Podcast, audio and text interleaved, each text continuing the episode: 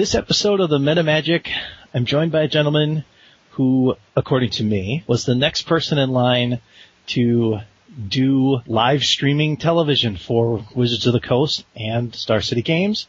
You know him as the man who is on the most popular show on MTG Cast. Did really well at a GP recently. I'm talking to one Marshall Sutcliffe. Hey, Robert. Hey, first of all, let's talk about the show. Since that's what you're first known for. How was the transition from Ryan to John?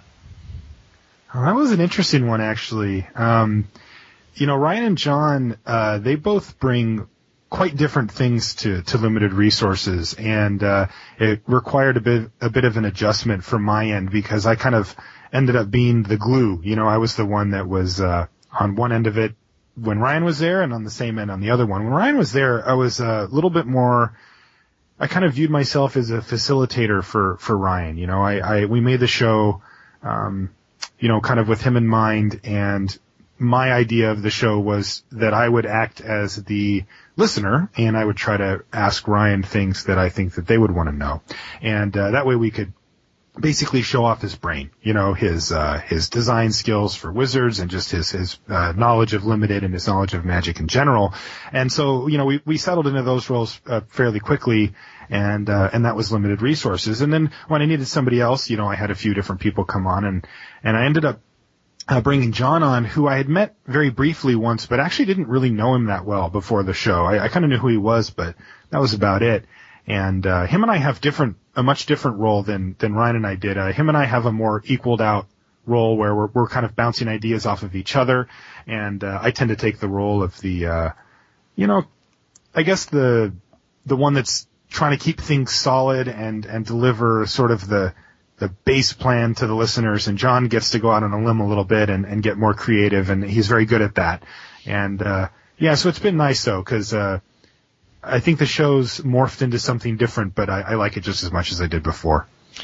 The question in regards to that is, is Wizards of the Coast going to allow you to have all three of you on for a show? We did actually. Uh, I had a, a, an awesome opportunity to have Ryan on as a special guest on limited resources and it was a little funny, you know, like, you, I mean, I did the show with him for, for quite a while. We did 90 plus episodes together and then to have him come on, uh, you know, for an interview as a guest was, was a real kick. Uh, I have to say it was, kind of the the full circle on everything that happened with him getting hired and, and everything working out with that and uh yeah, I mean, I, I try to have. I, I told him I'd have him on as, as often as he was able to, but he has to get things cleared with uh, with Wizards. You know, he can't just hop on whenever he feels like it. Um, but I'm sure he'll be back again. Now that your show is number one on the MTG Cast network, what is next for the show? That's a great question, I, which which I ask myself fairly often. Um, you know, after Ryan left, I was kind of up in the air about what to do with the show. I certainly enjoyed doing it and uh, we got a lot of great feedback and everything was good with the show, but at the same time, you know, in my mind it had kind of completed its task, you know, and the task was to get Ryan out there, to get him as a community name and to maybe catch the eye of R&D. And so when that, when he got hired, um, you know, I was kind of left with the show as like, well, should I keep doing it? I mean, I like it, but at the same time, there wasn't a big drive for me. Uh, the drive for me was to, was, you know, to push Ryan forward. And after that, I kind of was left holding the, the keys to the car and going, I don't know if I want to drive anymore. And, uh, after John came on though, he really gave me a, a good spark. You know, he's, he's a very excited, excitable guy and, and he really enjoys doing the show.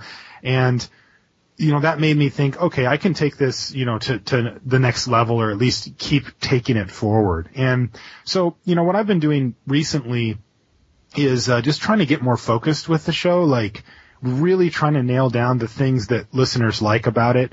Um, you know, we've had a few spin-off things. I do videos um, for for draft videos, and and I'm going to be doing the coverage and stuff like that. So you know, it's kind of spread wide. But for the show itself, like I really like the formula that we came up with originally for it, and I think we're going to leave it. We're just going to kind of let a good thing sit the way it is. I'm not really looking to aggressively change the show or make it into something that it's not. I think that it's serving its purpose now, and uh, so we're just going to keep moving forward. I mean, we're always John and I are always keeping an eye out for stuff, but uh, we're pretty happy with where the show sits right now. Well, speaking of where the show sits, you have had many guests on. Yeah. Luis Scott Vargas, Tom Yep. Various, various other people. How much has the show given you that kind of connection with the actual players in the community? You know, that's an interesting thing because the show, it's funny, um, you know, there's this sort of philosophy of like build it and they will come, right? And that's kind of what I took with limited resources. I never tried to push the show outward. Like I was never a big marketer. Um, my philosophy from the very get-go was like I want to make the best content possible. I want to put my effort and energy into doing that every week. And when I mean every week, I mean every week. Like I want it to be a consistent thing where people can say, "Hey, it's Friday. Limited Resources comes out today," and it'll be there. And then I assumed and hoped that good things would just come from that, you know?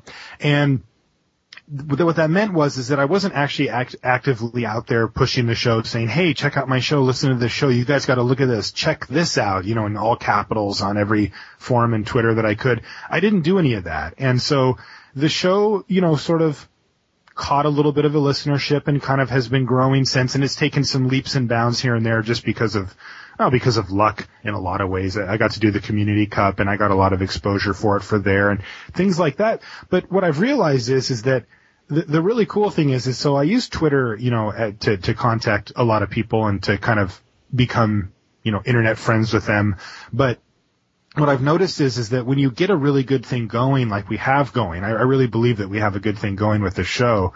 Um, people will come to you. You know, you'll, you'll get, I mean, you know, not like in a bragging sense, but like Luis asked to be on the show. He was like, I can come on the show and talk about this. And I'm just like, awesome. You know, and I always wanted him on the show. I hadn't really got around to asking him yet just because I don't know, like I didn't want to bother him, to be honest.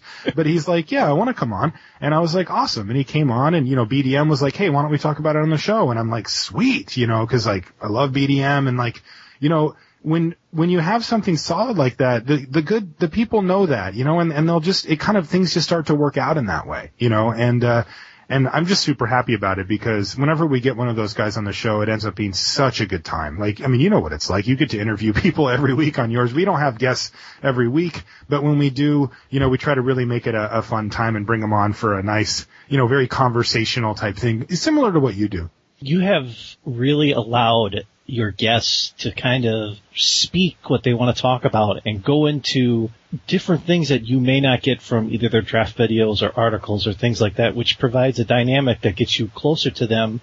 They just speak from the heart. Yeah. With that in mind, out of all your guests, which one was your favorite? Oh man, that's a tough one. Put you on the spot. Putting me right on the spot, huh? So let me think real quick. I had that guy, I had one of those guys, I had that dude.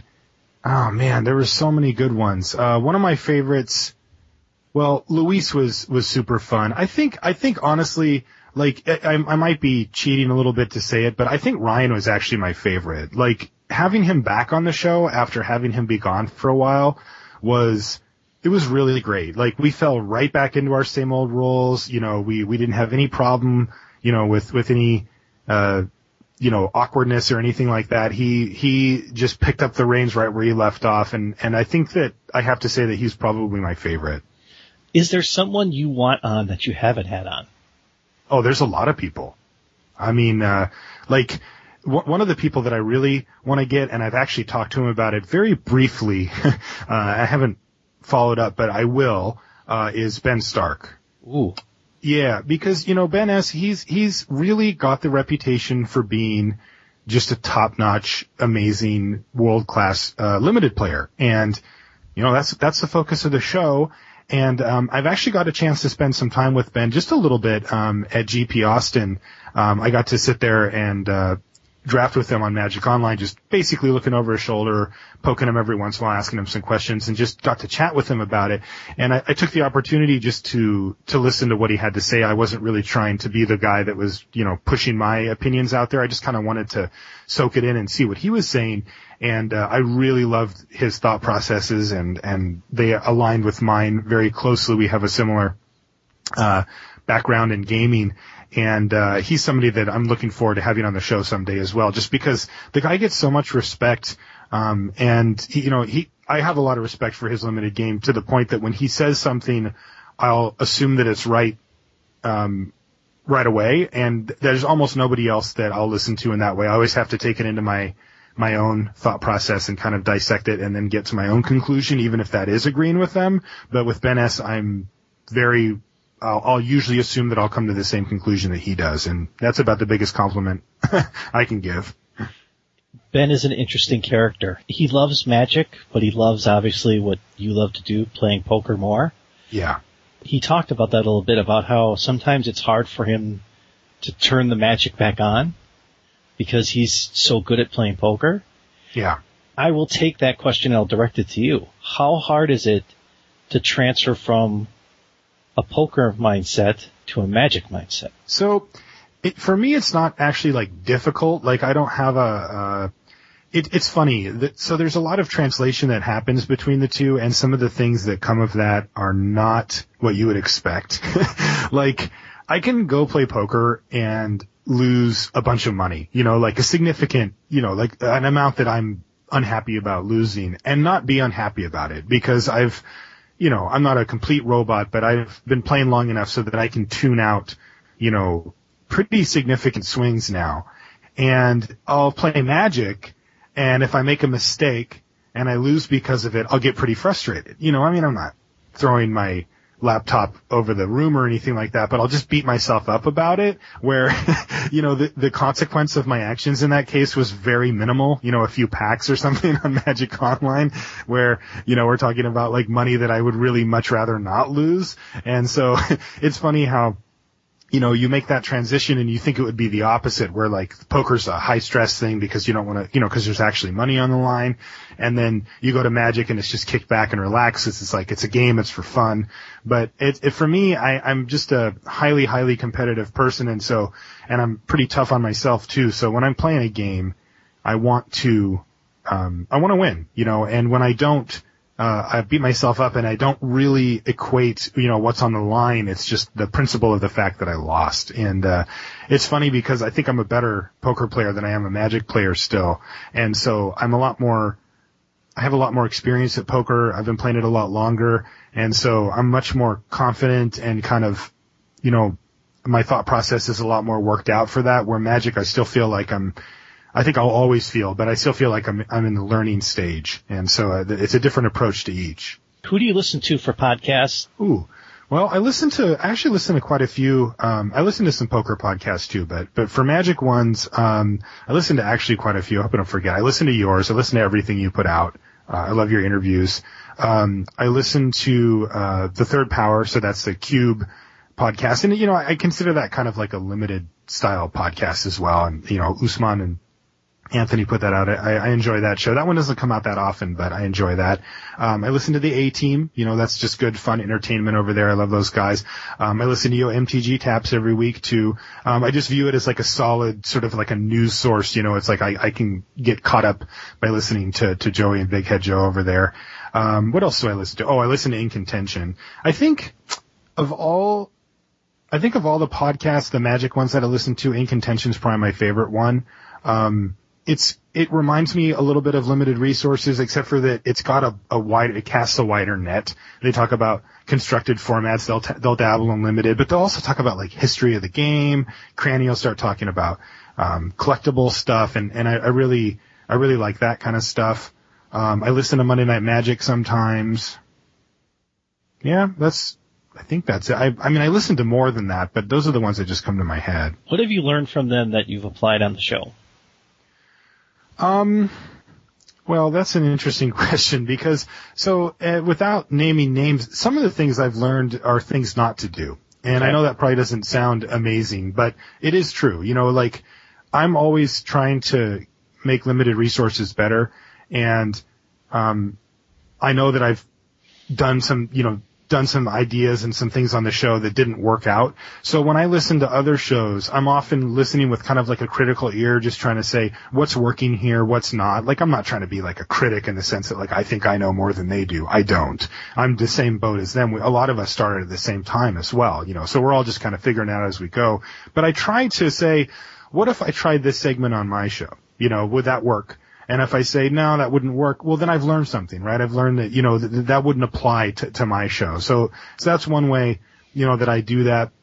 another thing uh, along the same vein that I listen to is I, I listen as and I pretend that I'm just your average everyday listener. You know, I don't have my own show or anything, and I listen to what the people are really saying. You know, the claims that they're making, the things that they're saying, and I try to imagine the accountability involved with that. And I take that very seriously for what we do on limited resources, which is, you know, when we say something on the show, um, I expect us to be held accountable for it on some level. And what that means is, is that we're not going to say things that we're not sure about, or if we're not sure about it, we're going to let you know that. And so sometimes you'll hear on podcasts people, you know, get on a rant or a rave and, and they'll, they'll start talking about stuff and they're wrong. You know, like they, they didn't read the card correctly or maybe they made an assumption that wasn't correct or, or something like that. And, uh, you know, I, I want to, at least for, for, for LR, I want it to be the highest integrity that we can do realistically. I mean, we're going to screw stuff up, but, but beyond that, you know, I basically use my critical ear on the other shows and try to apply it to my show too. And I usually find more wrong with, with my show than I do the others to be fair. But yeah, in the interest of improvement, I do that. There's nothing wrong with being honest about it. I mean, everybody learns differently on what they view is essential to help themselves. like I said, I've gotten some of the best critiques slash criticisms from people like Mike Flores and things like that mm-hmm. that just literally sit down and say, try this. Oh, that's another. I listen to Top Eight Game, Top Eight Magic podcast too. I mean, I guess that goes without saying, but they don't. They they've been pretty uh, you know, few and far between with their uh, with their shows, so it's sometimes hard to keep in the front of your head. But I never miss one of those. Let's talk about the GP event. You decided to go down there. What was the reasoning behind going there? Uh, you're talking about GP Austin? Yes. Yeah, so um, this year and at the end of last year, I made it. So I've been getting. Um, I feel like uh, my Magic game has come along uh, to the point where I'm ready to start tackling these big events. I had played in two GPs or one GP before, um, that was a local one up here and, uh, I wanted to, so I decided that I wanted to start traveling a little bit and, uh, and playing in some more GPs because I really felt like my game was, was ready to start doing it. So I went down, um, to San Diego last year with John and Zame and everybody and, and uh, I didn't day two that one. I came close, but I did not, and I had zero buys. And so I kind of learned my lesson, and I earned a couple of buys for the next season. I've got two buys, and uh, and and so Austin was part of that. I, I wanted to to go. To, I've never been to Austin, so that was one of the reasons, but also because it was limited, and. uh my main reasoning for going was because I wanted to win the event. so I went down there, um, and I opened what ended up being uh, pretty wacky sealed pool. I, I had done a bunch of sealed in preparation and I had never had a deck like this, so I was pretty nervous going into my first match, but I managed to, to ride it to an X and two finish so that I day two that thing. You got a feature match. Were you nervous at all? No, um, I wasn't nervous. Uh, it, it was, uh, when you hear your name over the loud speaker. It's a, you know, you're just, it's a, it was my first round of the GP because I was coming off my buys and, and you hear your name get called and you're like, ah, okay. And, and so, um, I at first thought I'd be a little bit nervous, but I actually wasn't. Uh, I was totally fine. I was just very focused. I, I wanted to make sure that I played my best. Um, you know, being on limited resources and playing a limited match on on camera means that making a mistake is going to be. I probably would not hear the end of it. were you concerned at all about making a mistake? Um, I don't think concern. I mean, I didn't put any extra concern. I mean, sure, like I was aware of it. Like just, you know, I just made sure that I really took my time and just, and just planned out each play beforehand and, and that I didn't just miss something stupid, but I wasn't, I was fine. Like I was pretty comfortable. Um, my, my, I was really just more nervous about if my deck was going to work because it, it was very weird deck. And, uh, I, I mean, it could have easily been the case that I tried out, I, I built this deck kind of on theory and then I try it out and it doesn't work. And I go O2 drop and I'm like, yeah, that didn't work. so I was a little more worried that the deck was just going to be a complete dud than I was about like how I was going to play. I was pretty confident in, in my play. You got to go in the booth with BDM. What was that like? Oh, dude, that was awesome. Yeah. So I actually got to go in there twice, which was fantastic. I, uh, so I, so talking about the nervous thing, I, I still wasn't. I, I don't know why. I probably should have been, but so I, I went up to my feature match area and, uh, Nate Price, you know, he, uh, does coverage for Wizards and, and I got to get to know him at the, uh, community cup. He comes up and he's like, Hey, so we're going to do your feature match on the camera. And he's like, and then after BDM wants to talk with you in the booth. And he's like, is that okay? And I'm like, that is okay. I will do that. But at the same time, like he says this right before I'm about to go into the, into the thing to do the feature match on camera. So I was just piling it on, you know, cause now I'm like, I don't even know what we're going to talk about in the booth at this point, right? He's just pulling me in there. But anyway, yeah, I got to go in there and, uh, it was awesome. I mean, the thing is, is that, you know, when you're in the their level of stress, I have this weird switch same thing when the mics go on for the podcast. Like I just turn into this different mode. Like it's not that much different than my normal self, but where I just get into this sort of broadcaster mindset or something and I can just talk. Like I can just talk, talk, talk and, you know, and, and just make that work. And I gotta say, when you're in the booth with somebody like BDM, he makes it really easy. You know, like he doesn't leave you hanging. He doesn't sit there and like, you know, ask you these questions that don't really have an answer where you're like, I don't know how to answer this. You know, he's like you, like, you know, he makes it easy on the guest where he asks something that's interesting. He's not throwing you softballs, you know, but at the same time, you know, he makes it so that you're able to, uh, to hang in there and, and, and having him in there made it a lot easier for me. But it was great. We got to talk about limited resources on there and tell a few stories and I just had a lot of fun with it, to be honest. Like, I wasn't nervous or anything. Your relationship with BDM, talk about that a little. So uh, BDM, you know, he's just one of the genuinely super nice guys out there, and uh, I mean, I've I've known who he was for a long time. Um, I had briefly chatted with him on Twitter um, a few times, but you know, he's a busy guy, and you know, he's he's just sort of this pinnacle of the Magic community, and you know, I had kind of poked at him a few times, but you know, we weren't like friends or anything, and um, we, and then I went to uh, PAX last year, you know, which is held right here in Seattle where I live, and he was out here for that, and I had been uh, putting on Twitter a few times about maybe getting a draft going or something like that, and it was kind of funny because he had seen that and, and we had kind of pinged back and forth a little bit about, hey, maybe a draft or something, I don't know. And um, after the festivities, um, I actually just got a phone call on my phone from some number I didn't recognize, and I answered, and it was BDM, and I'm like, oh hey, like this is kind of cool. And he had, I think uh, John gave him my number or something, and it was super awesome because he's like, hey, are, are we drafting? And I'm just like, you bet. Like I never say no to a draft, and we actually made that into a joke. So I met up with him, and uh, we did a draft in the hotel lobby with a bunch of cool people, and uh, and we hit it off there. You know, we got along really well. And then um, a little while later, I took a vacation to New York and uh, I let him know that I was going to be there, and he was like, "Well, do you want to draft while you're out here?" And I'm, you know, he invited me to go to like a draft in a bar with a bunch of really cool people again, and I super appreciated that because I was out there for like a week and I didn't get the draft, and I was pretty, I was pretty much dying to draft. So I got to hang out with him out there, and he recommended some restaurants, and he was just super nice there too. And then yeah, you know, and I've been talking to him online ever since, and I had him on the show, and then. uh yeah, and and so we just you know became buddies through that. And then, uh, yeah, now I'm going to be doing coverage with him this weekend, so I'm like super excited. Again, you know, he makes being in the booth a lot easier just because he's so professional and he's got so much experience at it.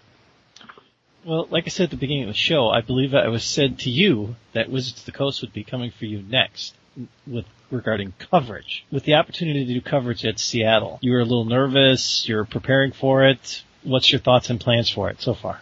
So that's going to be my first, um, you know, full, full announcing gig. I've never done anything on video in my life, but then again, I've never done a podcast before this either. So I just make stuff up as I go. You know, the altars, I never painted anything. I just figure it out. And I'm going to do it with this too. So I'm not nervous now. I'm sure I'll get a little, you know, a little butterflies or something, um, before I go in there. But, um, you know, I'm actually just more excited about it, and uh, that's not my normal style. Normally, I do get nervous for stuff, but I'm, I feel good about it. Like I'm not. I think it's going to go really well. I think I'm going to have a fun time. I'm, I'm going to screw up some stuff for sure, but I'm very uh, focused on making it the best that it can be. And I've been asking people in the Magic community um, as I lead up. What I'm trying to do is kind of get my baseline stance. You know, like how technical do I want to be in the booth? How uh, do I want to you know, call out players if they make a mistake and say that was definitely a mistake, or do I want to be the guy that kind of tippy toes around it and says, well, maybe that wasn't the all-time bet, you know, and I'm trying to figure out where I want to stand on these things, and I've been asking a lot of players that I respect in the community um, for opinions, and i am definitely starting to get there. I, I really want to talk to BDM and the coverage team about it as well. I'm sure I will, but uh, I'm just excited. I mean, it's my it's it's bittersweet. Um, I don't get to play you know, and uh, playing in my in my home GP would be super awesome. But when I really weighed out the decision about do I want to do coverage, do I want to play, the coverage wins out very easily actually because the fact is is that there's so many GPs now. I'm not covering all of them. I can go to another one. Uh, the difference is is that I have to fly somewhere, but I don't mind, and it, it's well worth it for me to get to play in one of these things. Um, but doing the coverage is like a unique opportunity that not everybody gets, and I think it's just going to be super fun. So, like overall, I'm just all positive and excited about it, with a hint of a little bit of nervous, but and a lot of like, I really want to make sure I get this thing. I want to do it right. You know, like I'm I'm putting myself into this situation where uh, I feel like I want to get this the way that it should be and the way that the list that not the listeners excuse me the viewers actually want it to be and so that's going to be my focus for the first few um, events that I do is just getting it to be where I think the baseline should be and then I can go from there. How did they contact you to do this? I mean, obviously this had been in the making for a while. I thought they didn't contact you like a week ago and say, "Hey, how would you like to do GP Seattle?" They obviously contacted you before that. Yeah, so I mean, I, I don't really know what goes on um, behind the scenes there as far as this stuff, but the basically the way it went was, uh, at least from my perspective, is so I went to GP Austin like we talked about. I went in the booth with BDM and I did a little segment with him, um, but that wasn't coverage. That was just we were talking about the show and about limited, and then I was out of there. And uh, I made day two. I had a, a good day two. I two won both of my drafts, and I and I finished, um, you know, in the money or whatever, and and uh, so that was nice. And after I finished, I bumped into BDM and he's like, "Hey, how'd you finish?" And I said, well, "I don't know what my place is, but I two won both drafts, and you know, I should be I should be top 64, and I'm pretty happy with that." And you know, it was the biggest run I'd had, and it was my third GP. Anyway, and he's like, he's like, "Do you want to come in and sit with Rich and I in the booth for the quarterfinals of the top eight? And I just looked at him, you know, just like, like I was like, "Are you serious?" He's like, "Yeah." I was like yes, I would like to do that. Like, are you kidding me? Right? So I'm just like, this is so awesome. And then, uh, so I got to, um, actually sit behind, uh, Raphael Levy, who made that top eight and eventually won that GP. And I got to watch him do his entire top eight draft, like every single pick. And it was really, really cool. And, uh, and then I got to kind of give, you know, some insight into what his deck was like and what was happening with it, uh, while we were in the booth. I got to do the quarters and the semifinals with, uh, with Rich and BDM, which was just a complete thrill. I mean, it was just so fun. And especially because I was just making it up as I went. I mean, I never, you know, I didn't even know I was going to be doing it 10 minutes before or something. So it was really, really cool. I had a great time with it and I think it went well too. And afterwards, um, I was approached by the, uh, content manager, not content manager, what is it? Coverage manager for Wizards. His name is Greg and, and he came up and he said, Hey, he's like, uh, would you be interested in doing coverage for us? And I was just like, are you serious? And he was like, yeah. And, was, and he gave me some details and stuff. And I, uh, I said, absolutely. And he said, okay, I'll contact you, uh, when we get home because he lives out here in Seattle too. And, and we got the ball rolling from there. And that was it. That's a pretty doggone good story. You're telling me. Wow. Talk about a trip that was worthwhile. Not only did you get your pro points, you got your money, you got on coverage, and you got bonus coverage from it. Yeah, it was a very. I came home with a big smile on my face on the airplane ride on that one. I'll tell you. Uh, you may not have quote won the GP, but you won the GP. I mean, so I, I felt that way too.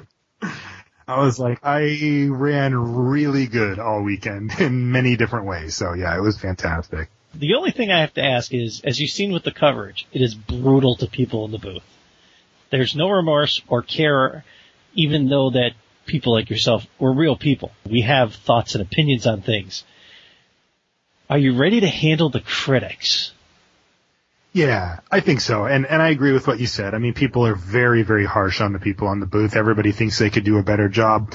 Um, you know, I have to say that, so I, have learned this, um, it's not easy, but I've learned this uh, through a few different ways. Uh, first off, is a podcast, but I have to say we're, we're extremely lucky with the podcast because we've just gotten mainly very positive things. We've had a few people say things, but I mean, you, your average internet troll will come up and say anything is awful, you know, and we just don't get that. The listeners of our show tend to be very cool people. They're laid back, you know, they'll say, hey, I like the show, but they're not, you know, they're not super. It's just, it's a very it's a very good relationship that we have with the listeners, and I, and I love that. Now, I also do videos over at MTGO Academy, and I do a weekly draft video for them, and I really enjoy doing the videos. Um, but one thing that you have to realize about draft videos is that a they're difficult to do.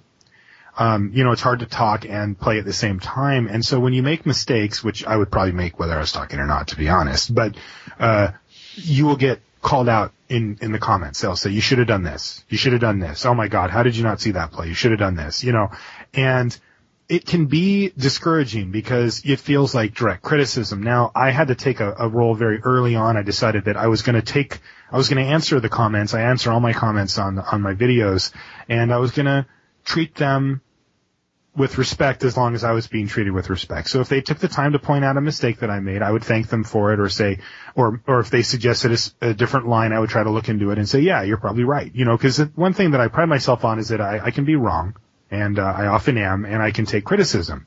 Now, when it comes to things like in the booth though, I've seen the chat and it's pretty bad. I mean, I've seen people say some just absurd things, you know, some I've seen people be very mean to people in, in, in, the booth, like even BDM and Rich, you know, like guys that are professionals and are doing a fine job. And, you know, if you have criticisms of the way they do it, fine. That's fair. They would, they would listen to that. It's just, I've seen people just be downright rude and mean.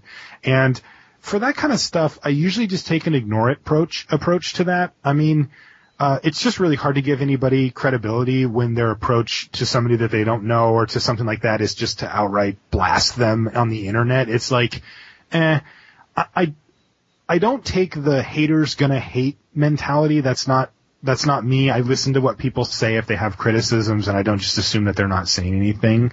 But when they take the approach of just outright being mean, um, I just ignore it generally speaking, and that's kind of my plan for for this. I I just anybody that that whose opinion that I value will take the time to write me an email or talk to me about things in the booth because I'm going to be very open to the criticisms that I receive. I really want to do a good job with this, and I know that since I haven't done it before, I'm going to have some, you know, some bumps to work out. But uh, I think I'm ready for it. Like that kind of stuff just doesn't bug me. The people that I respect and that I listen to, which is most people I'll know, and the other people, nah, I don't really care. We are thinking about more coverage. You also have our gig with our friends at Star City Games. Did Evan contact you about doing this?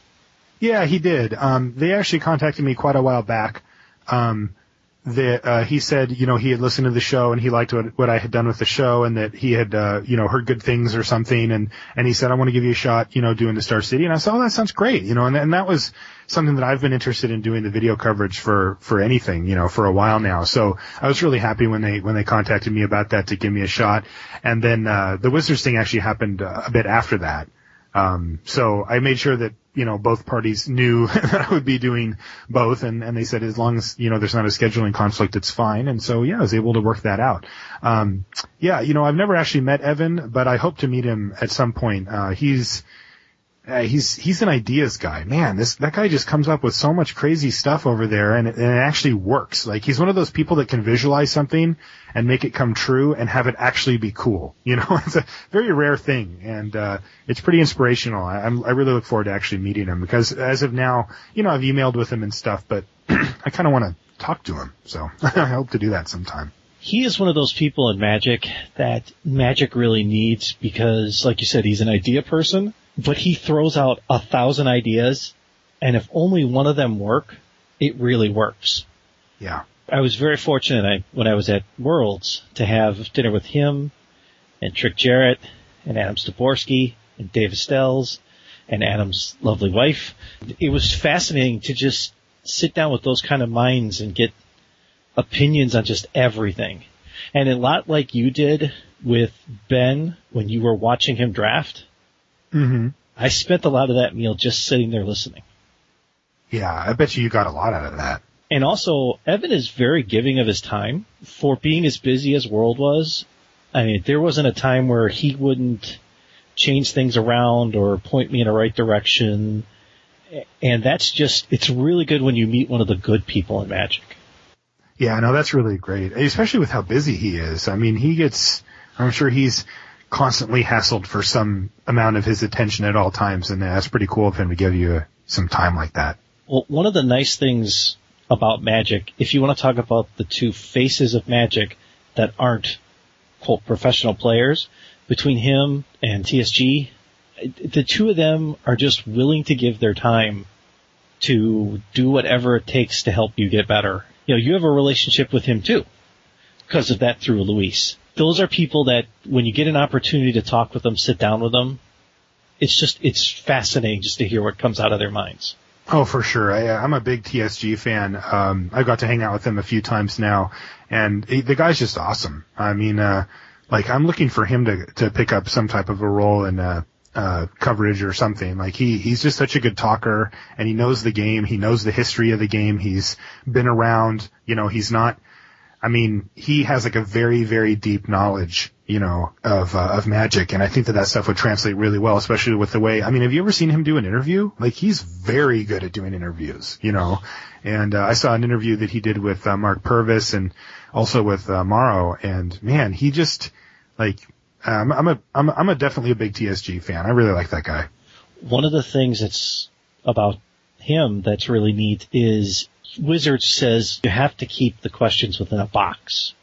And one of the things that he does really, really well is, you notice he never has, I mean, he has his little pad out for the show, mm-hmm. but it's only for pictures, cards.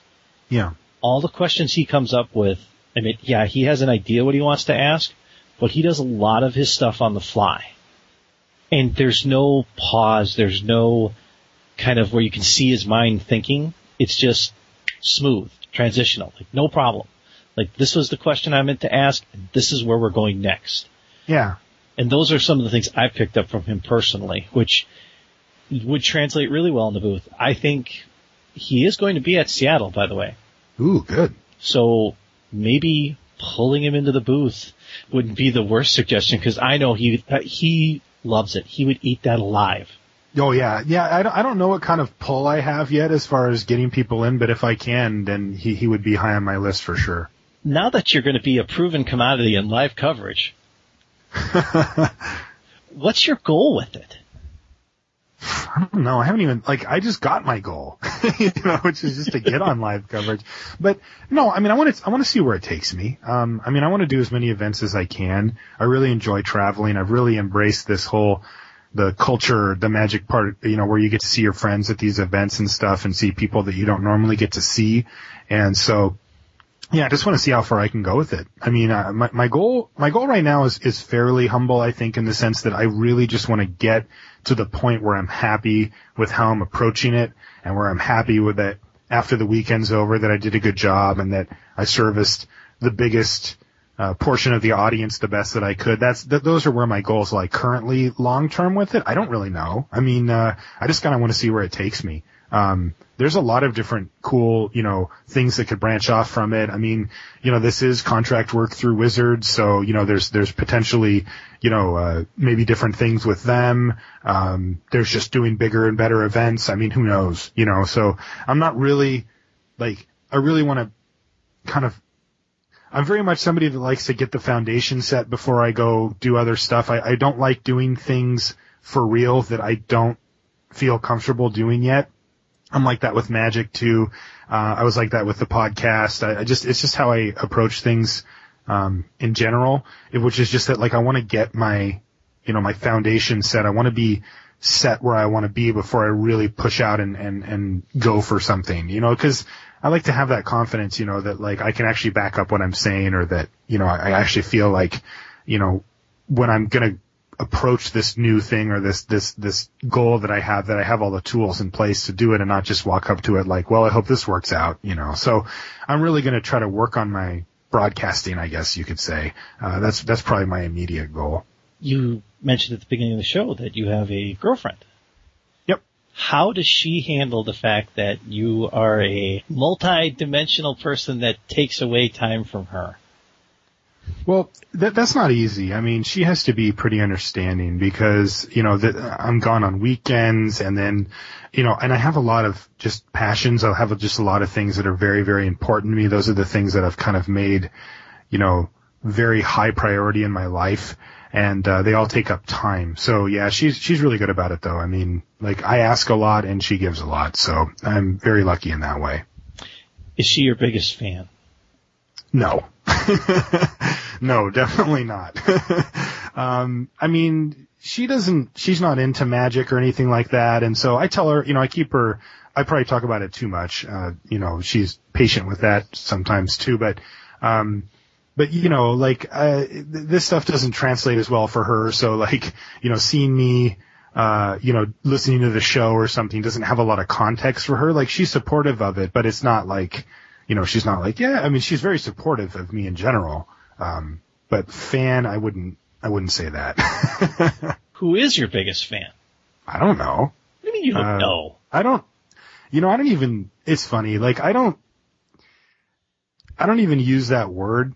Like when I talk about uh, people for the show, I, I talk about our listeners. You know, like I don't, I don't view myself in that way. I don't, I'm not really comfortable with that. Like I just, the people that listen to the show, like I'm appreciative of them. You know, like I, I don't really view it in the other direction. Whenever I meet listeners out at uh, events and stuff, I'm, I, I just want to talk to them for a minute and just see how, you know, how are you? You know, like I don't, fan isn't really like something that I'm comfortable with in that way. So, you know, I, I've, people have asked me to sign cards and I always just feel weird about it. I mean, I'm happy to do it for them, but like, I'm like, really, you know, like, I mean, I do a podcast. It's not like, you know what I mean? I, I'm not like some top professional player or something that's, you know, actually done something. So I don't know. I, you made me uncomfortable now, Robert. Okay. let me rephrase the question then.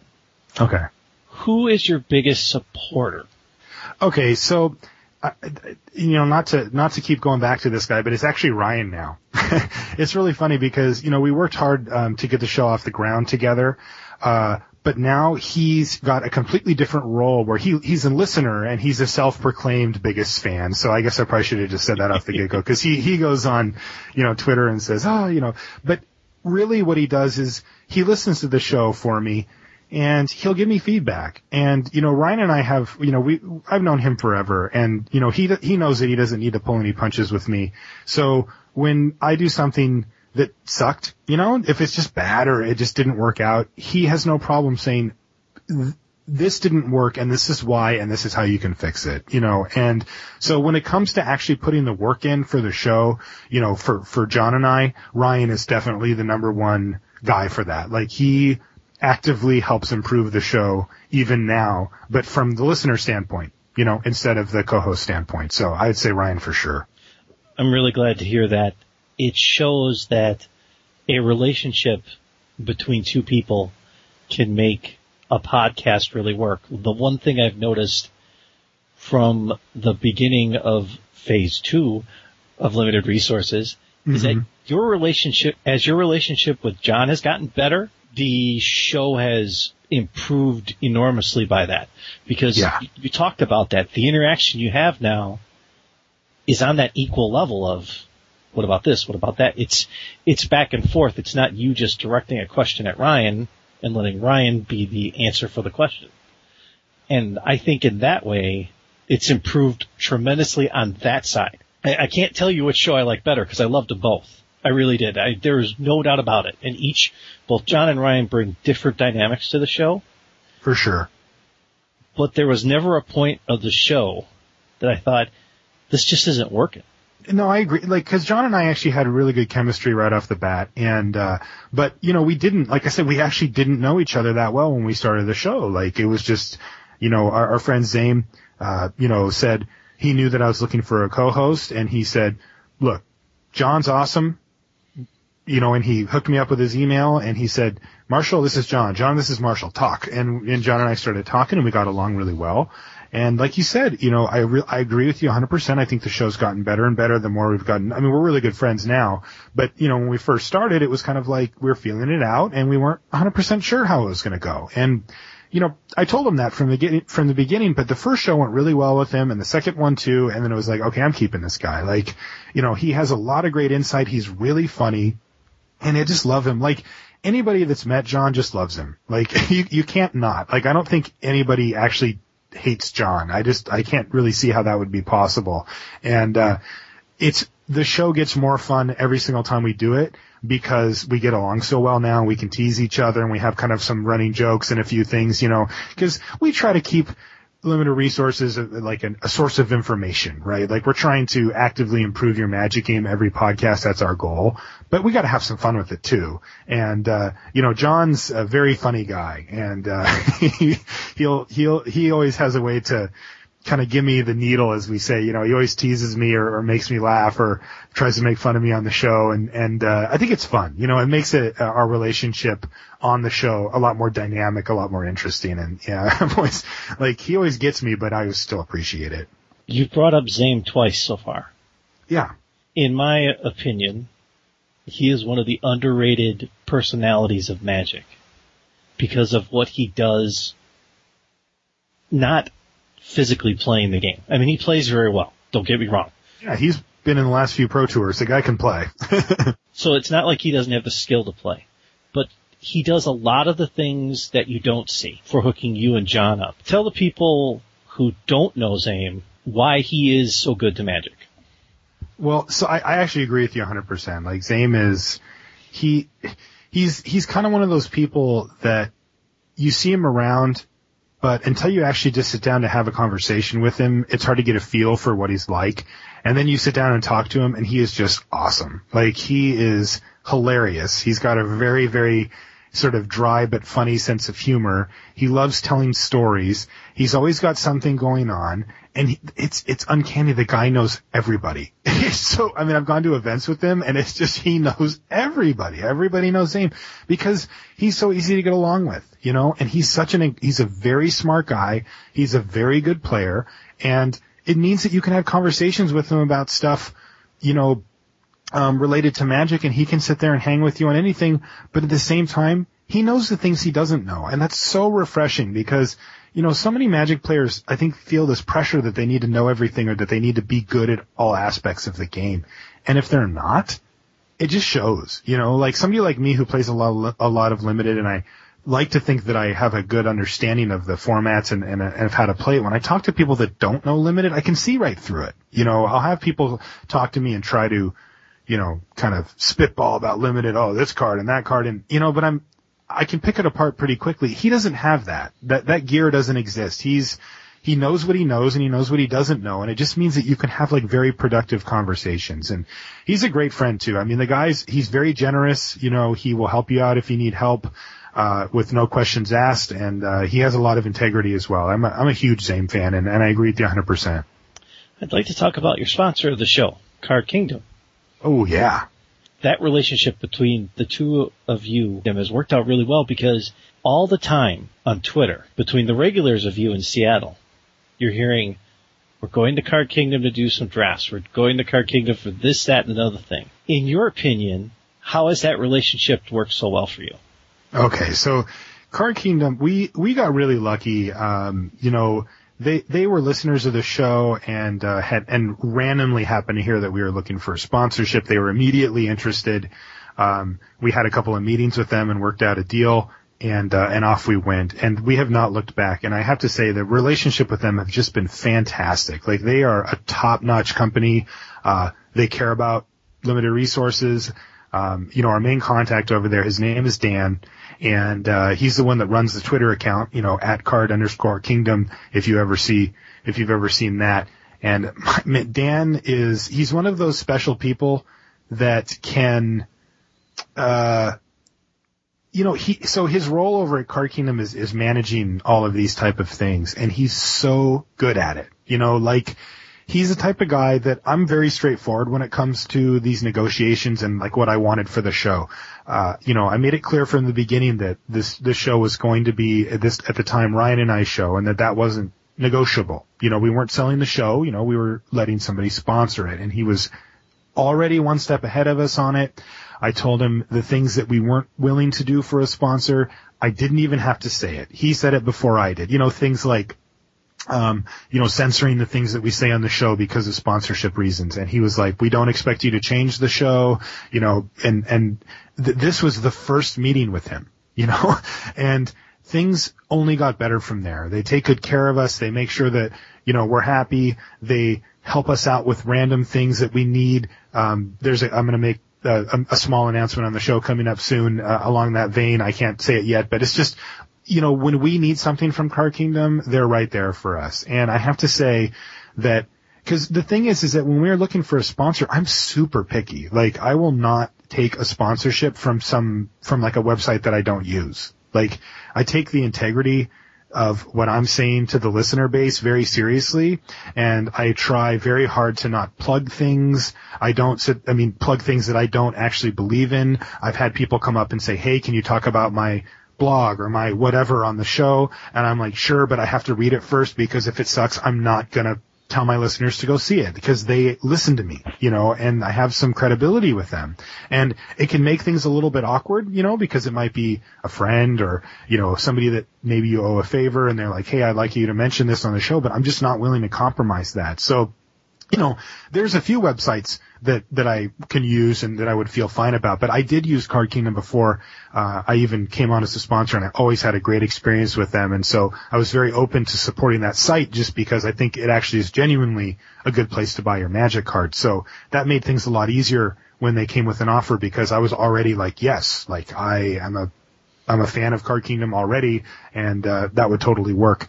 And yeah, I, I just, I honestly just can't say enough about those guys over there though. Uh, Damon and John are the owners and, and, you know, they've got a great staff there. And, um, like I said, my main contact, Dan, has just made things so good for, for limited resources and been so supportive that it makes it easy on us. You know, we can just come in and do the show and we don't have to trip up stuff over our sponsor, you know, and, and that just makes it so much easier to, uh, to come and do the show because we already put in a, enough work on the show every week that we don't need the extra overhead of making it any more difficult. So. So you're not supposed to say when you talk about a specific card to go, and you can get that at Card Kingdom for seven ninety nine.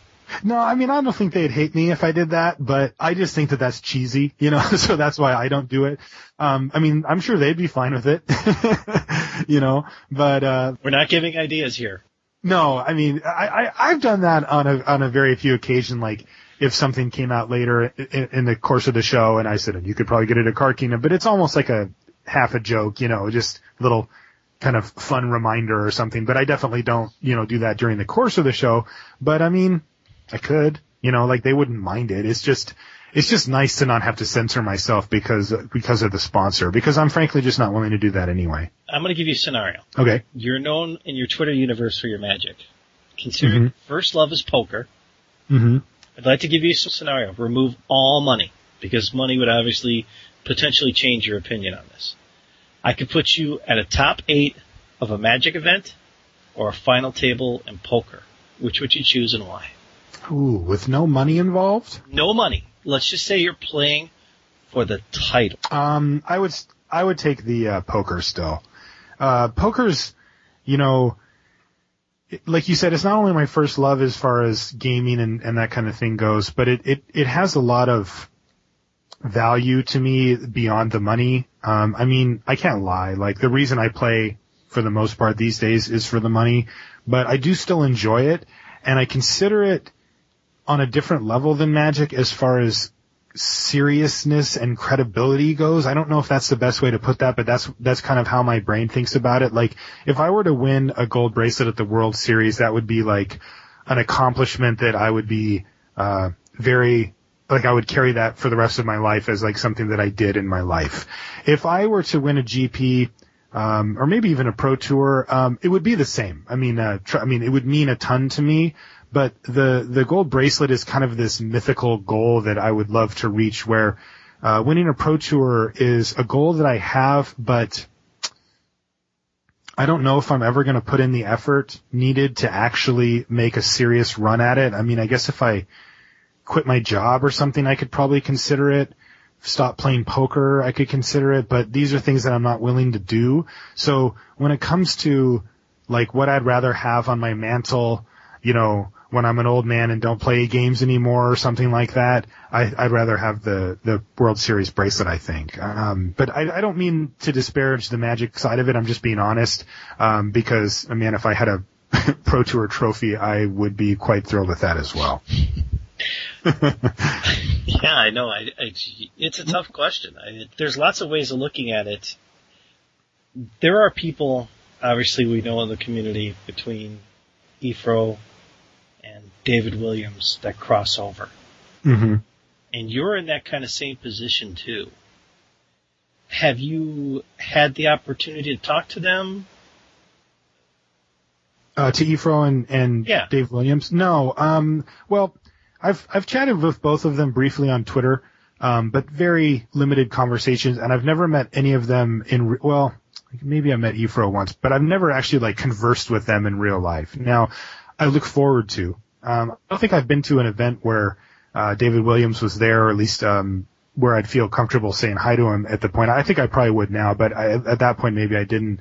Um, but those guys, I mean, I have a lot of respect for both of their games. I mean, they're both very, very accomplished and and solid. I'd love to talk poker with them, frankly. Um, and then they're also just excellent Magic players. They're basically like my heroes, you know, in, in, in, as in the gaming world because they're better at the things that I strive to be good at in both categories. And that impresses me because I try hard, you know, and so I have a lot of respect for, for anybody that can become that good at both of these things. And, uh, I, I really look forward to the day when I do get to sit down and chat with those guys because, well, they're like, a lot like me, you know, I just, I have a lot in common with, the, with both of those guys. And, and there's a few other, uh, you know, ex Magic players or crossover Magic players floating around the poker world as well. And, and I just think I'd get along with any of them, you know, just because we all approach things in a similar fashion and probably have similar mindset on things. So I'll go back to my previous question. If you could sit down and play 3v3 draft against them, or would you rather sit down and play poker with them? Oh, I'd rather draft versus them. Uh, the main reason is just because poker um, is this kind of numbers game where yes, you do have opportunities to outthink and outplay your opponent on a hand by hand basis, but uh, a lot of the strategy that comes in is is in, in, more of a bulk form. You you kind of take a strategy that over the long term is going to win you the most money, but in the short term it might win, it might lose. It just depends on what you do. You can't really get a whole lot out of that. Where with Magic, there's a very dynamic, unique thing that happens when you do a, a team draft or, or something like that where, you know, there's a lot of, there's a lot of ups and downs throughout the course of the draft itself. There's the deck building, there's the team aspect, and then there's the games and how they play out. And that's just a lot more memorable than like sitting around playing poker for two or three hours where it's like, well, this hand happened, that hand happened, and we moved on. Um, it's not that there's not interesting spots that can come up, and in Magic there's like a hundred times more. So I, I'd much rather draft with them. Well, that's what I wanted to ask about because when I view what you're doing, it's in many ways what they do, except for you're more focused on magic and they're more focused on poker by that way. At least as the way I look at it, because they've made poker their profession. Right. You have a job and other things like that. So, but I think this is, is there anything else you want to add tonight at all? Anything you want to talk about? I mean, obviously we talked about working with Card Kingdom. We talked about both events you're going to be at. The nice run you had, obviously, at Grand Prix Austin, which for podcasters, I believe that would put you, for normal podcasters, I would believe that would put you at the highest finish out of anybody. I, think, I don't know. I think so. I think so. I'll take it. The only the only person I see that could challenge you on that throne would be KYT, but you know they got to let him out of Canada first. Oh no, they no. They, once they uh, once they banned Cobley, that end run that that run ended. uh, we get to make fun of KYT when he's not even here. Gotta love that. Yeah, poor guy. Marshall Sutcliffe, to me, is one of the reasons why in the podcasting community, things are good because of people like him. There are people that do things in life that don't think of themselves first. The whole reason for limited resources, like he said in the interview, was because he wanted to get Ryan an opportunity to work at Wizards, and that worked. And now Karma has come around for him to be able to do GP Seattle, to be able to do covers for Star City Games. Things that he's always wanted to do and things that he'll excel at. Take nothing away from his ability to play the game or to play poker. But I see nothing but great things from Marshall for here, now, and forward. And if you want to contact the show, you can contact the show's email at themenofmagic at gmail.com or on Twitter under the Men of Magic or my personal account, the Beamy. Thank you for listening